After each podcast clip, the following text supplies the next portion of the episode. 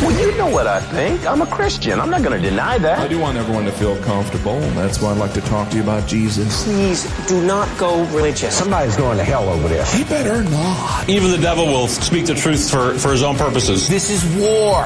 Accept it. Back to Jerusalem podcast. Yeah, I'm back, and I'm armed with righteousness. With your host, Eugene Bach. He just seems like he's got it all figured out. He's a righteous dude. Yep.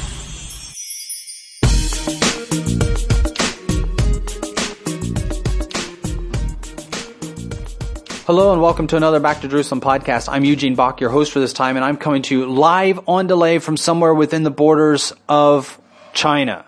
However, it is Japan that we are focused on today. The reason why is because I went and I saw a movie that really shook me to my core. It was called Silence as I sat in the theater watching this movie together with my wife, we were having a date night. It was a Martin Scorsese movie. I don't know if I'm actually saying his name right, but I've seen several of his movies. And, and so because I've seen several of his movies, movies like Goodfellas and Raging Bull and Taxi Driver, um, I, I, because I've seen several of his movies, I, I knew kind of what I was going to be witnessing. I mean, usually um, Martin Scorsese movies are the the epitome of American life, right? They kind of depict the dark side of American life. Um, these these movies are usually not feel good movies. So when you watch The Departed, when you watch Taxi Driver, when you watch Goodfellas, you have gang violence, you have adultery, you have um, uh, rape in the in the manner of of underage individuals um, having relations with people that are um, of age. So it's it's one of those it's one of those things that you kind of go into the theater knowing that this is probably going to be a dark depiction of mission work inside of Japan.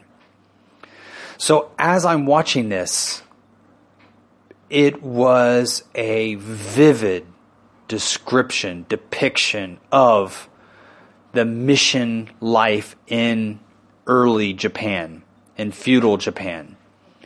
And as I'm watching this, as I'm watching these believers inside of Japan being tortured for their faith and, and how there was this purity, this almost purity of those that were following after Christ uh, underground in Japan, I could not help but be reminded of the pure hearts of those that we are serving together with in China. So I asked a good friend of mine by the name of Tim Cole, who has basically lived in Japan his entire life, is a missionary serving there now. Uh, and I've asked him to come on our Back to Jerusalem podcast and share a little bit from a Japanese missionary ex- uh, uh point of view ab- on, uh, on, a film about Japanese missionaries. Um, so we're going to go to Tim Cole. And uh, we have Tim online right now, so let's go to him. Hey, Tim, are you there? Yep, I'm here.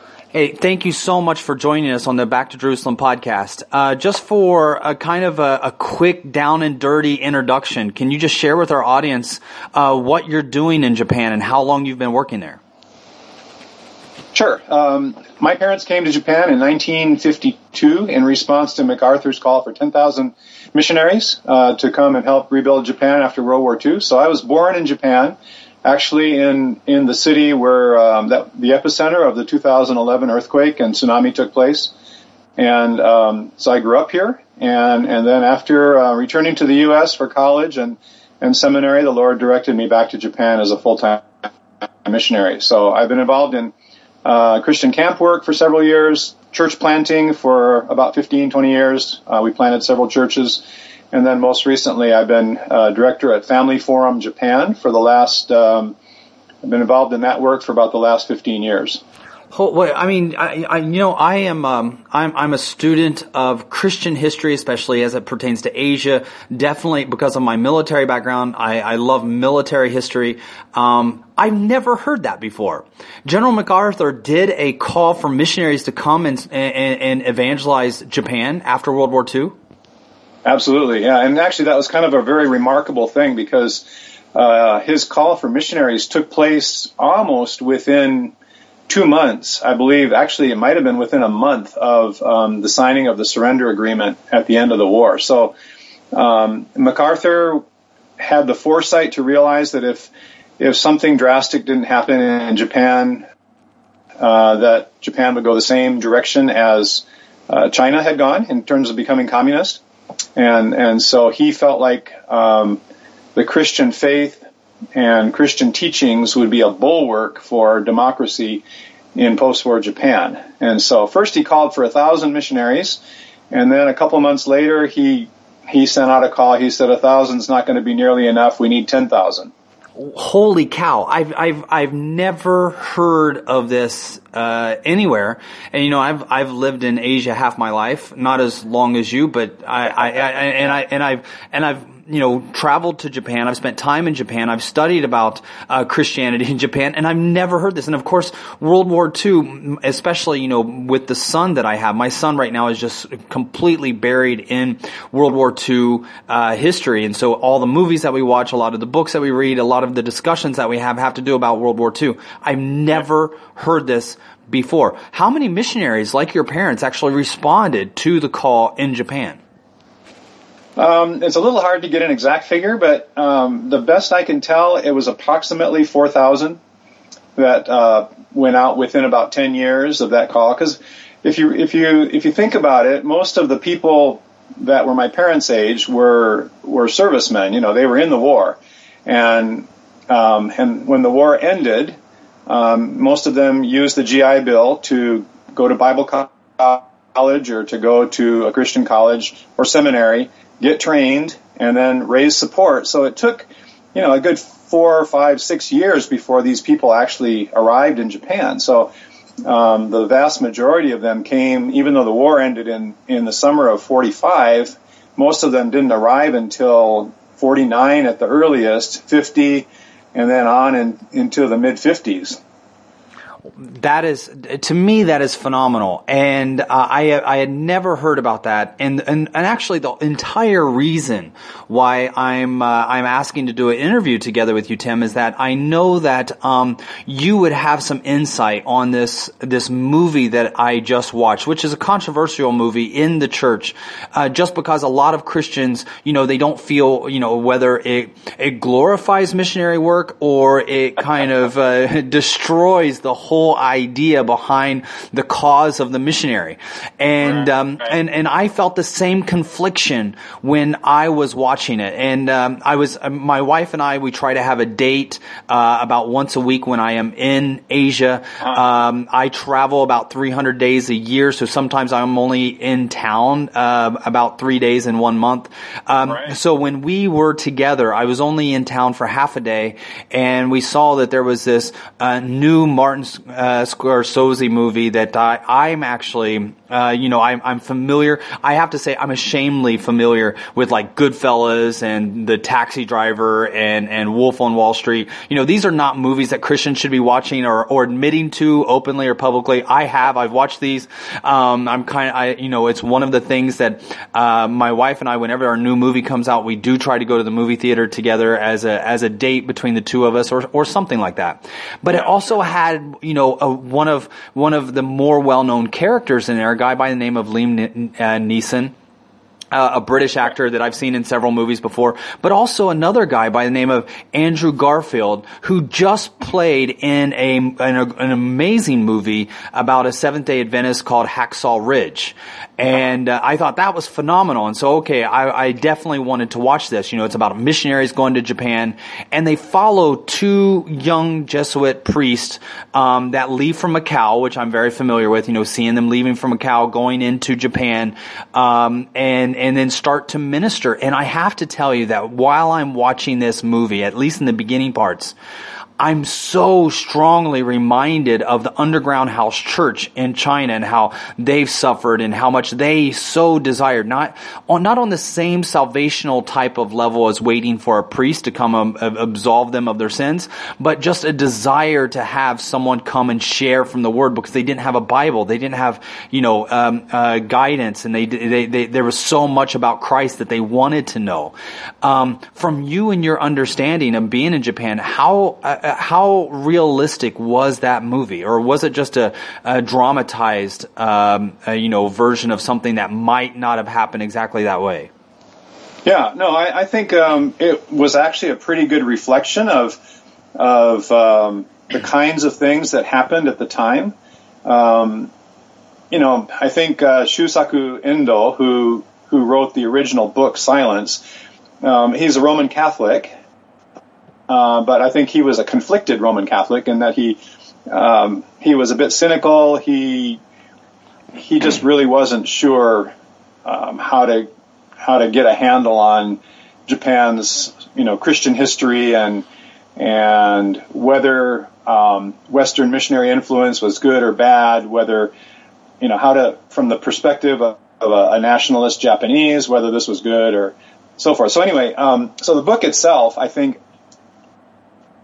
does not in any way or form glorify um, these Catholic missionaries who came to Japan and and faced you know the the situation that unfolded uh, during the late 1500s and the early 1600s because at the time um, if you just a quick quick lesson in Japanese history here Japan of course was divided up into a numerous you know probably 100 or 200 feudal estates with these feudal lords, kind of little kings overseeing their own little kingdoms. And um, two guys, uh, one whose name was Nobunaga Oda, and another one, his name was Hideyoshi Toyotomi. These two guys were involved in unifying Japan, so they they formed alliances and and gradually um, the uh, the kingdoms, these little feudal kingdoms, gradually came under the power of these sort of overlords, and then the, the one who actually completed that process was um, Tokugawa. His, he was the first of the Tokugawa um, generals, or they're called shoguns, if you recall the the uh, the novel called Shogun. But um, uh, Tokugawa completed the process of unifying Japan. There were there was like a big civil war, and then you know he brought all of these uh, little kingdoms under his authority. And in order to subject, make sure that they stayed under his authority, he set up a pretty rigorous um, system that uh, involved people reporting on each other, uh, spying on each other, reporting on each other, and um, for example, even down to the local level where in villages and towns, um, they were all divided into groups of five families. And if if something suspicious occurred within that group and someone in the group didn't report it, then the whole group was executed um, or imprisoned. So so it was a system that forced everybody to be responsible for everybody else. And and within that structure, one of Tokugawa's biggest concerns was the increasing uh, loyalty of of uh, a number of, of Japanese um, feudal lords to the Christian faith.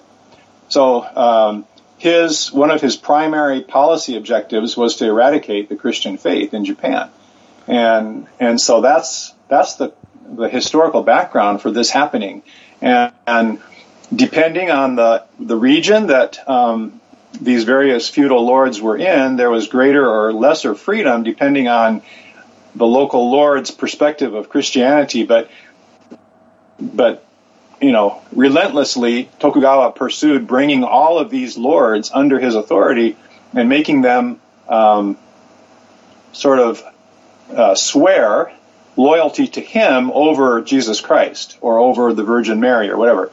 And so the, the tool that he used was a bronze, um, it was a kind of a bronze etching of of Jesus Christ on the cross or of of the Virgin Mary, and these lords were told to step on to stamp on this or to step on it to show their allegiance to Him over Christ, and you know eventually, uh, pretty much the whole country, at least publicly, came to the point where they acknowledged loyalty to Him over Jesus Christ. But it was it was a it was a definite decision that they had to make to choose one over the other, and if they chose if they wouldn't step on that on that bronze etching, then they were put to death or they were um, exiled to an island somewhere or imprisoned or whatever. So it was, you know, it was a pretty um, sort of a harsh time uh, in Japanese history toward Christians.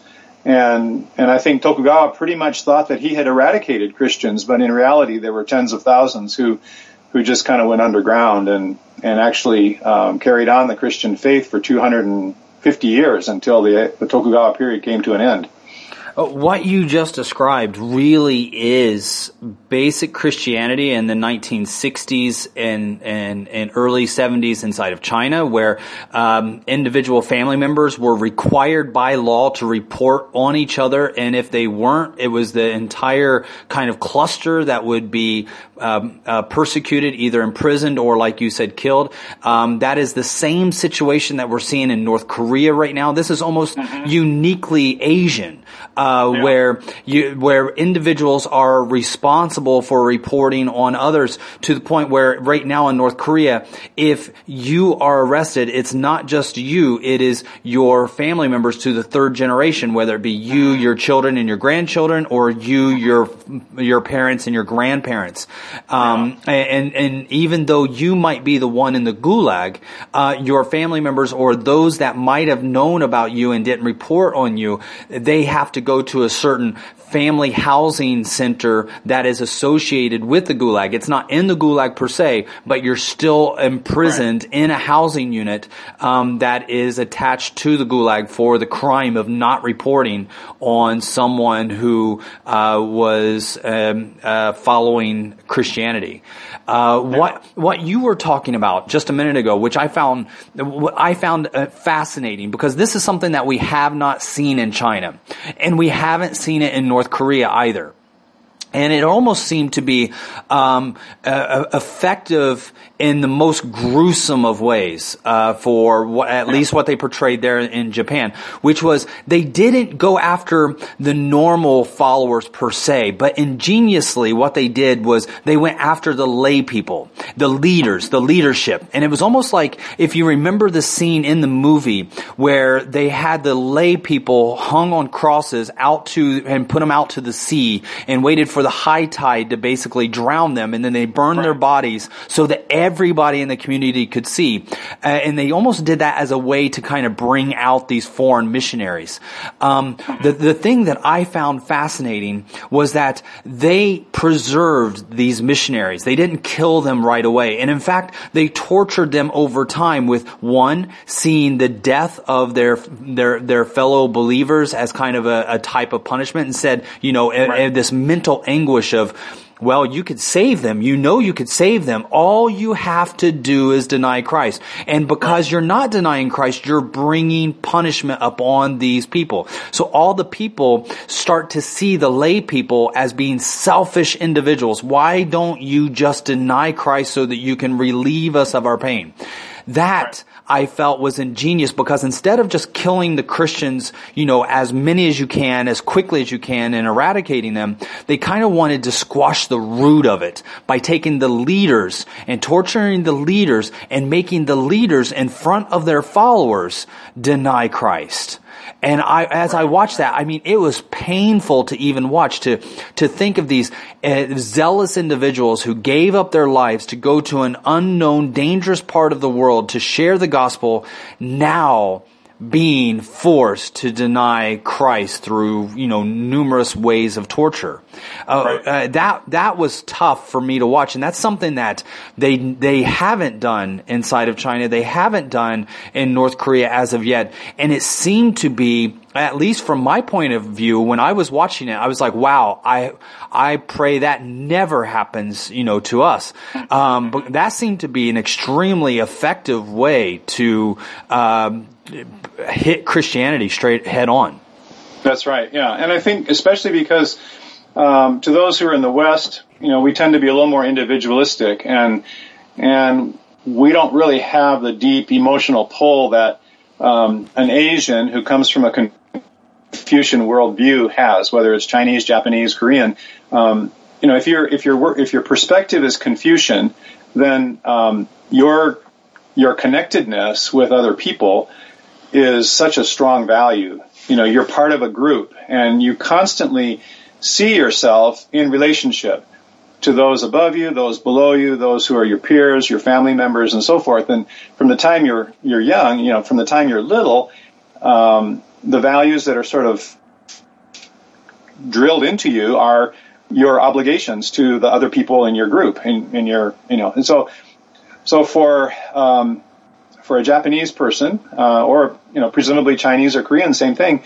Um, that knowledge that their actions are going to affect the whole group just is incredibly um, powerful in terms of determining how they make decisions and so forth. I mean, you know, if it was a, a typical Britisher or American or even from other parts of Europe a person might say, well, you know, that person has to deal with their own circumstances, or they have to make their own decisions, or they have to face their own consequences. I'm me, he is him, whatever, you know, and, and we might be able to just sort of insulate ourselves and our actions from those around us, but that's not what that's not what the Asian worldview does as you well know. so. Can I can I ask you uh, when you watch this uh, this this film?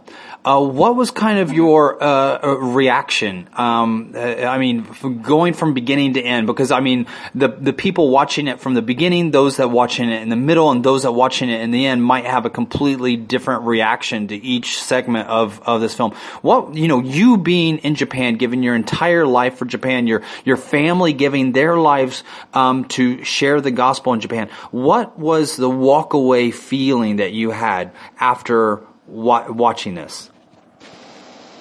Well, you know, I think I don't think anybody walks away from watching it or reading the book feeling encouraged. You know, it's a it's a very very discouraging um, movie. You know, I mean it it it doesn't do anything to help us um, see human nature in a in a positive light. Um, you know, there's just so much fickleness and and I think it I think it portrays the conflict really well that um, sort of the conflict of faith in the face of persecution and kind of the issues that um, that you know that a person de- deals with. I first saw the original version of of this movie, which was back. It came out in the early '70s. Um, I think I believe it was produced in Japan, if I'm not mistaken. But um, as a high school kid, it just had a huge impact on me, you know, in, in terms of saying, you know, if I, I was in the position of some of the, the believers and the priests in that in that movie, what would I do? You know, and I think that's that's the sort of the message. That's the question that one is left it with after watching it is if I was in that person's position, what would I do? If I was being told to either step on on the figure of Christ or the figure of the Virgin Mary or whatever it is, you know, step on a Bible or whatever, or um, see my ne- neighbors and family members be executed and tortured, what would I do? And I think that's the bottom line that we all have to ask ourselves, whether we've seen this movie or not. It's, uh, you know, Jesus says we're all going to be persecuted. It's something that is possible for anyone, any one of us be persecuted for our faith. And when that happens, how are we going to respond? Uh, spoiler alert for anybody that is listening to this and, and has not actually seen the movie. It does not end on a good note, as as you are pointing out, Tim. Um, when uh, one of the things that I found interesting was how the director and and the the movie itself really did put the onus of the people suffering on the Christians, um, which I found to be a bit of a false argument. I mean, the Christians aren't the ones torturing the people. They're not the ones strapping people to a cross and putting them out in the ocean.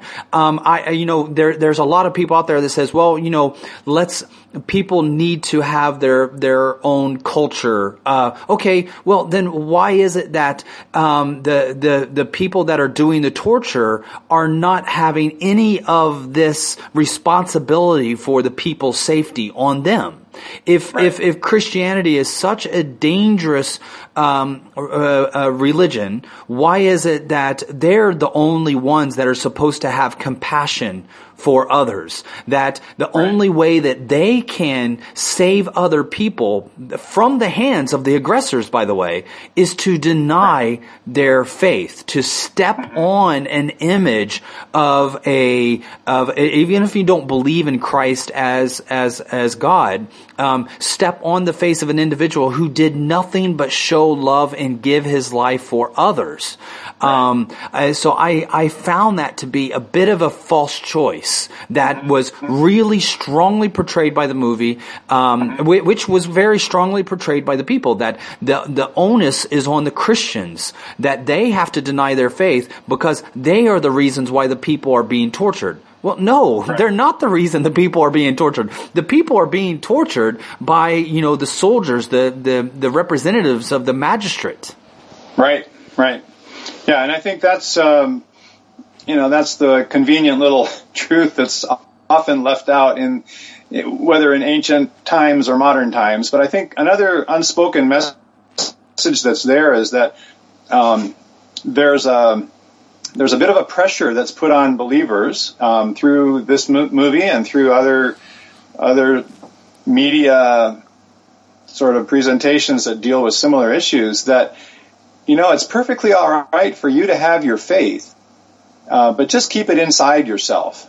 You know, mm. don't don't force it on others, and don't put it on display for others to see, because if if the people who are you know the characters portrayed in this movie, if they had just kept their faith internally, kept it to themselves, um, you know, everything would have been fine.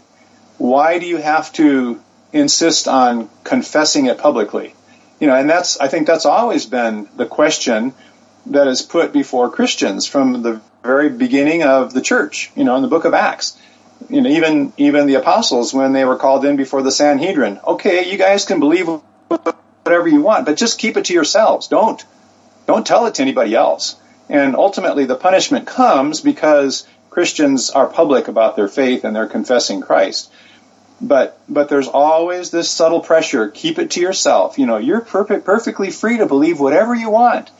Just as long as you don't do it in a public way one of the things that I found interesting is that as I was, you know, kind of watching this movie, maybe I see it from a different perspective than most people kind of, maybe I read into it a little bit more and kind of make parallels between different things. Um, but, you know, working in, I, I, just came from Iraq just now, um, but working in Iraq, working in Iran, seeing the book of Acts as you were just talking about, I find it f- phenomenal that no matter what culture you look at, no matter what time period you look at, there is always this overwhelming desire that's not found anywhere else with any other religion that you must get Christians to uh, uh, deny their confession of Christ. They, that you must torture them until they deny it. Um, we we see it in the Roman history. We see it in the you know. There's not this push per se to have people deny Allah. There's not this right. push per se, and, and not only that, but this this this this tenacity by you know not to over spiritualize it, but almost as if they are they they are are are being uh, possessed possessed by the same spirit that possessed uh, uh, Pontius Pilate. That you have to kill these people. You have to get them. You know, you have to remove them from the society. There's there's almost when when when you see the, a government rise up against Christianity, it turns tenacious very very fast in a way that you don't see with any other religion. And so when I was watching what was taking place with the Christians there in, in Japan, or at least as as it was being depicted in the movie, I cannot help but think this is a repeated story in history. Over and over again, governments go specifically after people that believe in love, peace, and a, even if you don't believe in Christianity or the Bible, it is a book. You're going to kill people in this manner and torture them systematically because of a book? Uh, and so, in that way, I cannot help but to see the spiritual side of this as being something much deeper than what I'm seeing with with with my eyes on, on a very rational level. Because it's irrational. It seems very irrational. Yeah, yeah. but um, you know, it's interesting. Um, sort of a, a um, spin-off story or a related story uh, that actually happened in our experience and one that you touched upon. Um, you know, Rob, you and I did some projects together in the wake of Japan's uh, earthquake in 2011 and the tsunami and so forth. And um, and you traveled up, up to the Tohoku area to see the devastation there and so forth. But um, one of the towns up there that was that was uh, almost obliterated by the tsunami. Uh, the name of the town is called uh, Minami Sanriku, and uh, just inland from the coast, there's a site that, um, in the course of going up there with relief work, um, I, I, was able to visit. It's an ancient uh, Christian site that dates back to the days that are portrayed in this movie Silence.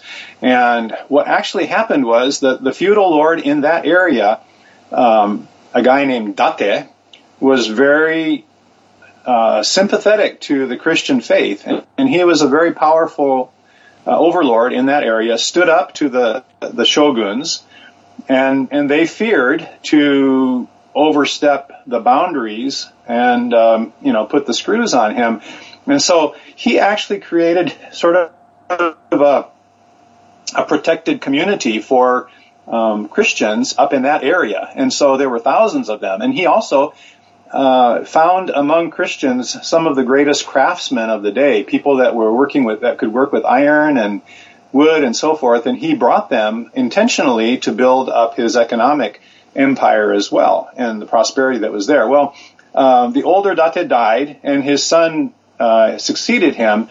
The son was not nearly as sympathetic to the Christian faith, and so the son confessed allegiance to Tokugawa, and Tokugawa immediately said, okay, you've got to crack down on these Christians. And so an incredible persecution and massacres took place. And there's this one place there outside of the tsunami area up in the hills where you can drive around and see there's little signs that describe, okay, there were, you know, 15 Christians who were killed here uh, by the sword. There were 15 or 20 or 30 who were crucified here. All within a matter of a few months, um, thousands were, were, you know, sort of hounded herded together, executed, exiled, and so forth in this one little area. Well, the interesting thing that happened was um, at the end of the relief efforts up there in, in that area, um, a number of the, the Christian sort of pastors and missionaries who had helped in the relief efforts were called by the mayor, and the mayor gave a speech, um, basically thanking them for all the you know incredible uh, relief efforts that um, Christians had made during this time.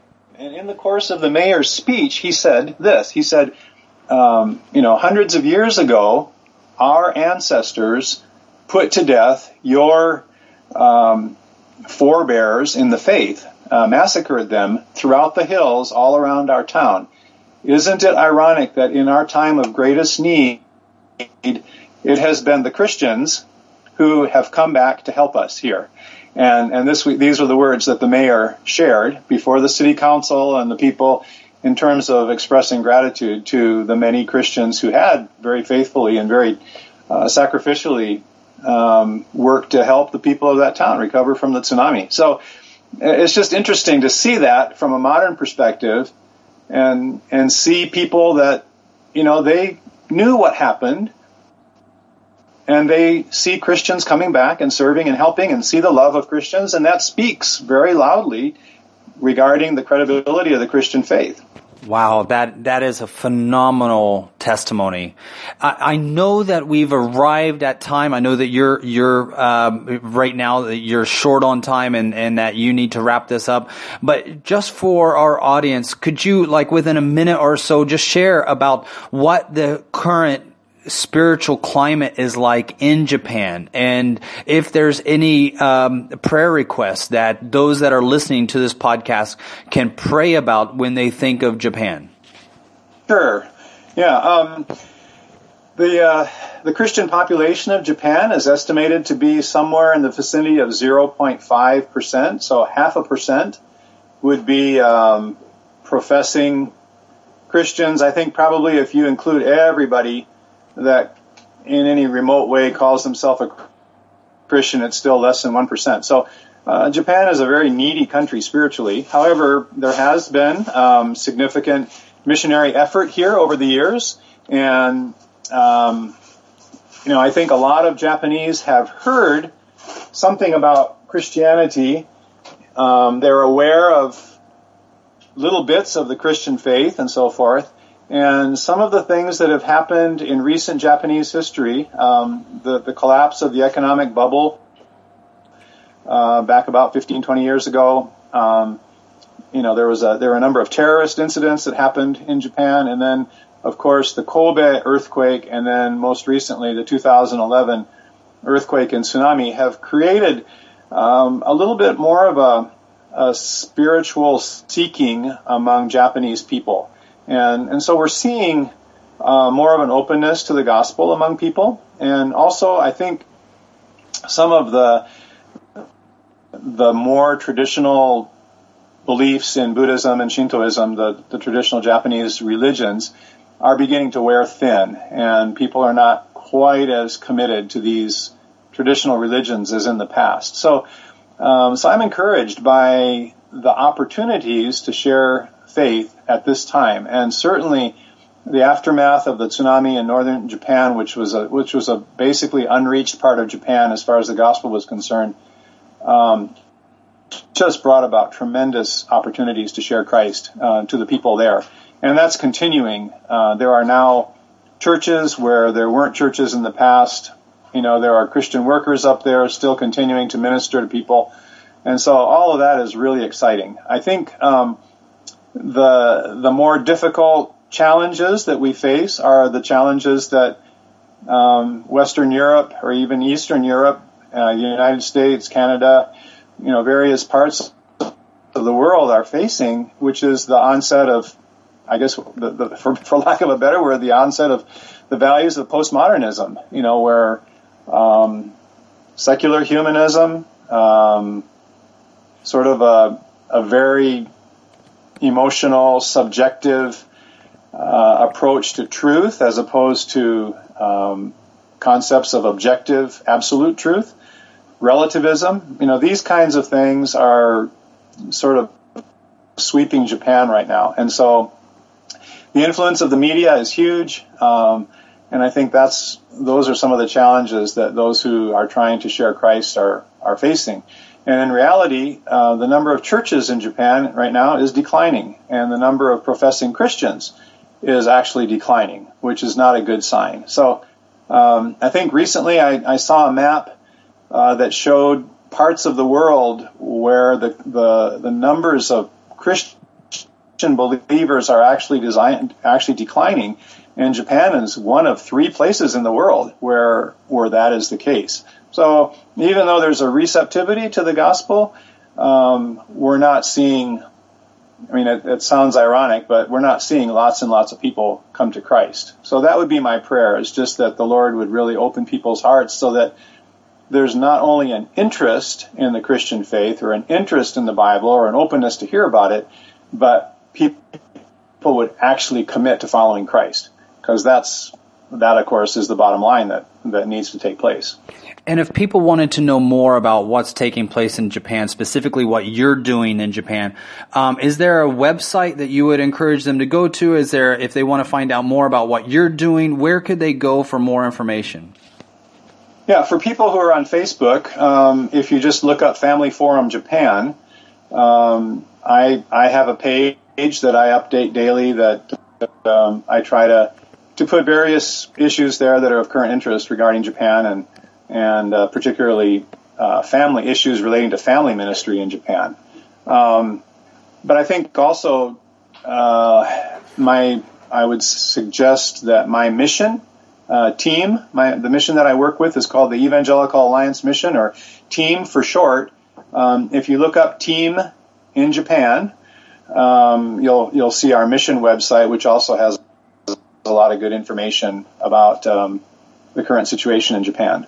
So, I mean, there's a lot of a lot of good websites, information. If you if you just do Google searches, even you know a lot of good information will appear. But um, but as far as me personally, if you look at Family Forum Japan on Facebook, that's probably the quickest way to to find out what I'm involved in and the ministries that um, that I'm connected with. So, well, thank you so much. Thank you so much, Tim. It was really a great time this morning talking with you. Um, I know that you are uh, on your way to somewhere there in Japan. I think that you have a daily commitment that you have to get to.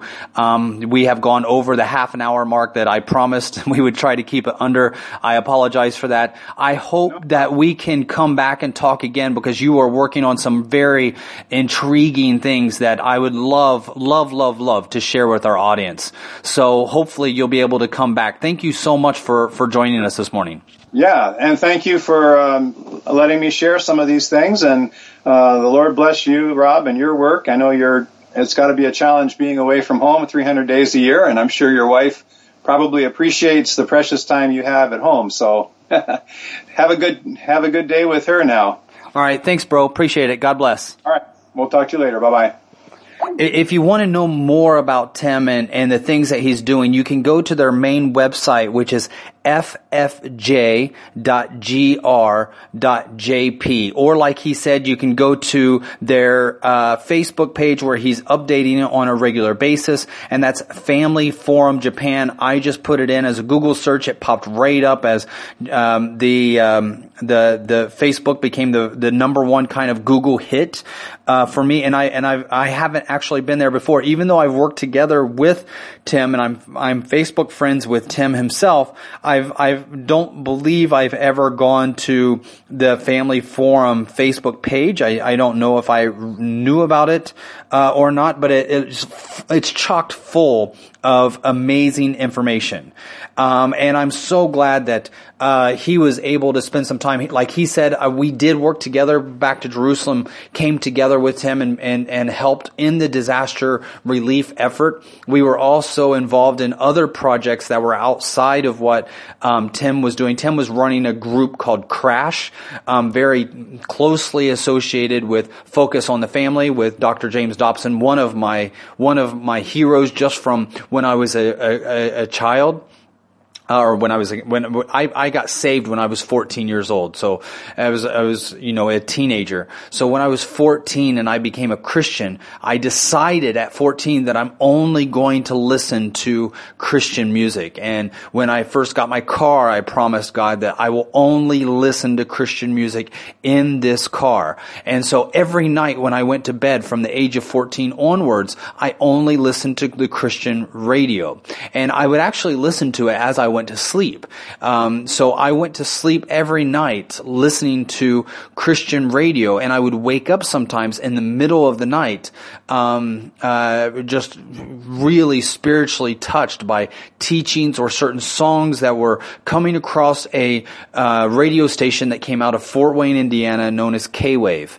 Um, and it was it was um, or no K sorry K Wave was is the um, is the syndicate in California uh, with Calvary Chapel. Uh, this was a, a WLBC. Actually, that was the name of it. Uh, I can't remember their their call, but I mean, even now in my 40s, I can still remember listening to this um, Christian radio station uh, when I was a kid.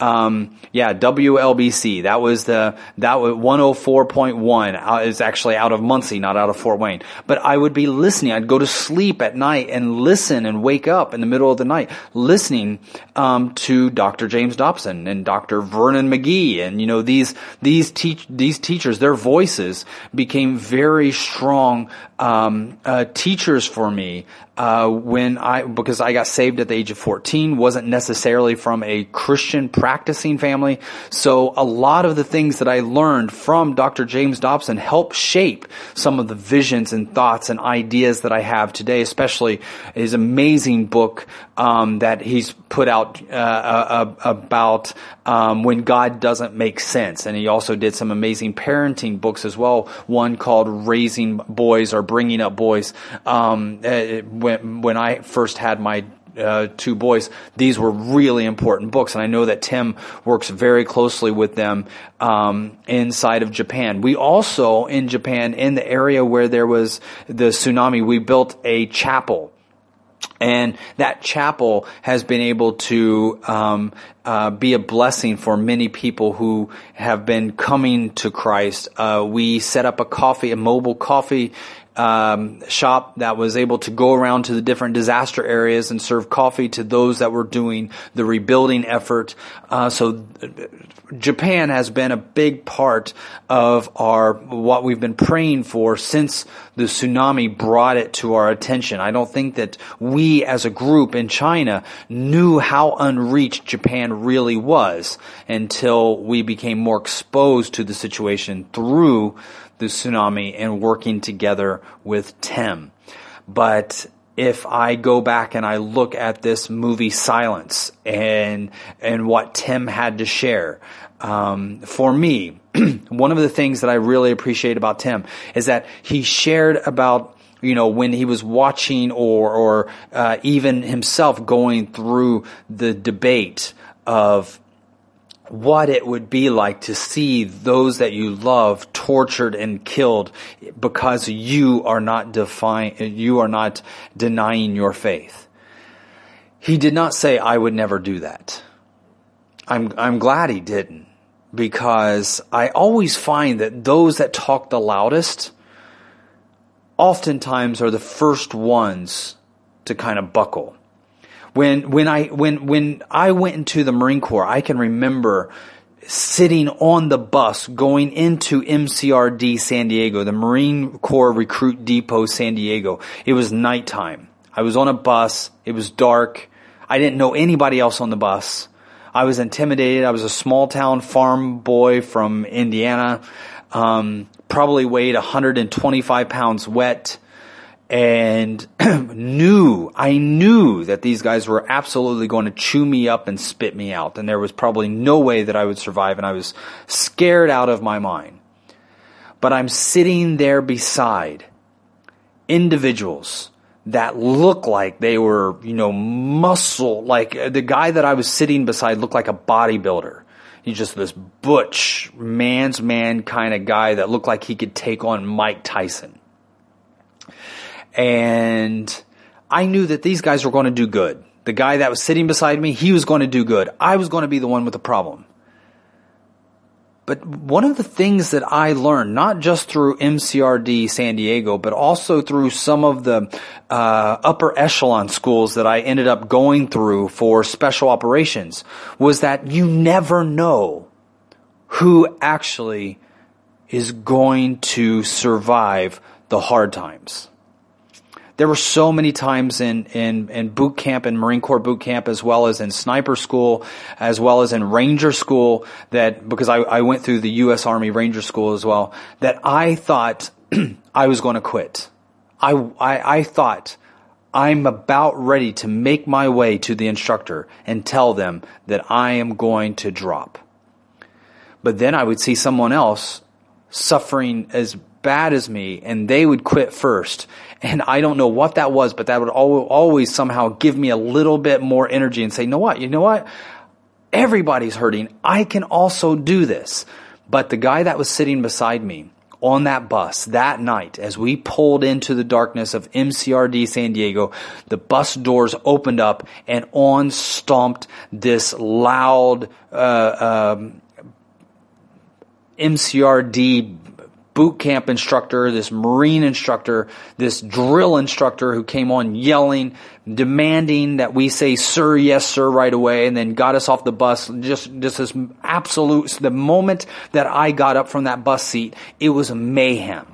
We did not sleep for two days. I, I don't know exactly where I was or what I was doing. I felt like I was going from one place to another in a fog. Um, whether I was eating or not, whether I was showering or not. I mean, my head was shaved, my cho- my clothes were changed. I was throwing my clothes into a box. Somebody was always yelling at me, and from that moment, for three more months, I was never left alone. It was always intense yelling. But the guy that was sitting beside me, that was muscle bound, he quit within the first week. I saw another guy also physically when you look at him, you would think that he's the guy that's really going to do well. He was in tears in the fetal position saying, I quit. I don't want to do this anymore. I can't do this anymore. The, the guy that beat Mike Tyson, um, can't remember his name right now um, Riddick Bowe, I think was that the guy. I can't remember exactly his name, but there was a guy, one of the guys, one of the few men to actually beat Mike Tyson. Um, also, one of those individuals that you just think that tough, strong, no quit, goes to Marine Corps boot camp, can't make it. You just you just never know. You know, being in in sniper school, even after you've gone through the rigmaroles of being in Marine Corps boot camp, you get these guys that are that that look mean and and they've proven themselves, uh, you know, in the School of Infantry, and in and their, their units they're quite well respected. But then they get into sniper school. You go five days and five nights of no sleep and no food through Hell Week, and these guys dry up and quit and then you got these little skinny Steve Urkel nerdy looking guys with glasses almost as big as their face, screaming bloody murder with a rifle in their hand, ready to kill anything that they see. It's like you never saw that coming. It happens all the time. And the reason I say that is because there are many Christians who see this film. They see the torture of, of friends and, and, and close ministry partners that you care so deeply about being tortured and killed. And then you're being told that all you have to do to stop this pain is deny Christ. Just, you don't even have to believe it. And they even say that in the movie. You don't even have to believe it. Just put your foot on Christ. Stomp on Him. Deny Him in front of everybody. And we'll let you go. We'll let your friends go. Nobody has to suffer. Why make them suffer anymore? And there's so many Christians that say that I would do, I would never deny Christ. I would never deny Christ. Maybe even tell Jesus to his face, I will never deny you. Does that sound familiar? Does the Bible ever tell us a story about a man who sat with Jesus and told him, if everybody else denies you, I won't. I would never do that. And Christ reveals something to him that he did not even know about himself. And I'm sure the moment that that promise came out of his mouth, he believed it wholeheartedly. I will never deny you. But Jesus revealed something about himself and did it in a loving way. Peter, before the cock crows, you will have denied me three times.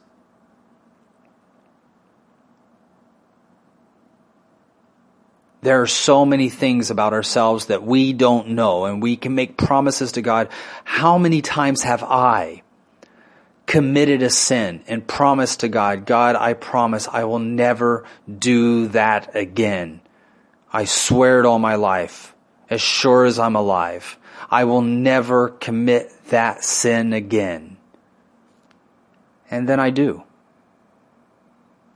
But His grace and His forgiveness is much bigger than us. So should we go on lying? Should we go on sinning? God forbid, as Paul would say. No. You don't sin because you have the grace of God on your side. That shows that you are abusive to the grace of God and therefore probably have not received it. if you would take the crucifixion on the cross so lightly as to lie about it and use it as an easy trading card to kind of trade you out of what you think is a hard situation. And then only to get out of that situation and know that, well, I can sin right now. And if anything bad happens, I can just go back to Christ for forgiveness. Then you haven't really been transformed by the good news of Jesus Christ. Your love for Christ is non-existent. Because those that have been transformed by the love of Christ find hardship in denying his name. They have this overwhelming guilt that they cling to the cross knowing that it's only through grace and forgiveness that they can be redeemed for their hideous sin. As I watched that movie and saw the persecution that the Christians went through, I know that the ending doesn't end well. That it can be a bit of a uh, of of a downer at the end to think that these great giants of faith that went out and preached the gospel in a place that is as dark as Japan ended up, and there there was a good note that kind of leaves the audience in um, uh, w- with the question of whether the, the the the priest that went to go preach the gospel or to, to find Father Ferreira, his hero, and to find out if he was truly an apostate or not. There, there was this, this, the end of the movie, um, that kind of leaves the question hanging in your mind whether he really denied Christ or not. Maybe he just did it in order to survive. And it feels like such a downer, but I, I have to say that there was something beautiful in the suffering in, in the depiction because Christianity is the only religion, the only belief where people will give their lives for complete strangers that they don't even know just so they can have the chance to hear the good news. Just like their leader. These crazy people that call themselves Christians will go into the harshest of situations, to the poorest of places, to the people that are suffering the most, and give their lives so that those individuals might have hope and experience life and experience life more abundantly and will give up their cushiony life in order to be in those dark places for individuals that they do not even know. And the persecution that they are willing to endure goes to the extreme. No other religion on the, in, on the earth does that. And no other religion on earth is as targeted like Christians are in these dark areas by tyrant leaders who want to wipe them off the face of the earth just because they want to show love and sacrifice for their fellow man. No other religion like it. So when I was watching the depiction of the suffering of the, the, the missionaries that went there, I was moved. I was compelled to do more. I was compelled to give more. I was compelled to continue following this back to Jerusalem vision further, faster, deeper than ever before. Uh, when I watched those man, men go into Japan, I felt excitement, not in the way of happiness, but excitement in the way of giving energy to the cause. And that was few, further fueled by the good hearts and the honesty of those that too were willing to give their lives and sacrifice to protect those that came. I see that on a regular basis inside of China. Brother Ren, if you're familiar with Brother Ren, he has a story of one of the times when he was arrested inside of China. He goes into a factory and is preaching among the Chinese in the factory. When all of a sudden, out of nowhere, all of the lights inside of the factory go out. It was at nighttime. They were preaching under the cover of darkness in this factory facility. All the lights were shut off, almost like a loss of electricity. What they did not know is that the entire building that Brother Ren was preaching in was surrounded by the police. Led by the PSB that knew that there was a religious meeting taking place. They cut the electricity. As soon as the electricity was cut, the police rushed in, swinging their clubs, breaking the skulls of anybody that they could that was in the area. And those precious believers inside of China, instead of worrying about their own safety, also they were caught up in the same confusion not knowing what was happening. It was dark. Voices started to be heard from the back of the room, screaming and pain and, and uh, the, the shouting of, uh, uh, of police officers as they came busting into the room. Even though there was that immediate feeling of confusion, still the amazing, honest, humble believers inside of China had the wherewithal to stand up and throw their bodies onto Brother Ren to protect him from being hit by the clubs of the furious police that were trying to break up this Christian meeting, not knowing that there was a foreigner in their midst. That balance of hungry saints that want more of the light in their dark communities and then those that are coming from communities of light carrying in their vessel the message of Jesus Christ into those dark areas. The unity of those two souls coming together. Those living in darkness desiring light. Those coming from darkness bringing light. Coming together and becoming one in the body of Christ is an amazing story that has gone on for 2,000 years since the days of the book of Acts. And in that way, I feel that this is a movie for every believer to watch. You may not agree with it, but sometimes it's healthy for us to watch things that are not comfortable, to watch things that we don't agree with, to watch things that don't have a good ending. It is the essence of the book of wisdom that we get from the very hand of King Solomon when we, we read from the book of Ecclesiastes, one of my favorite books that talks about a time to live and a time to die, a time to be blessed and a time to suffer, a time for war and a time for peace. That book tells us that it's not always good to be in a constant state of happiness from time to time, it is important for us to realize that our time on earth is short. To be reminded of the fact that death is right around the corner. To be reminded that our unification with our Messiah is near.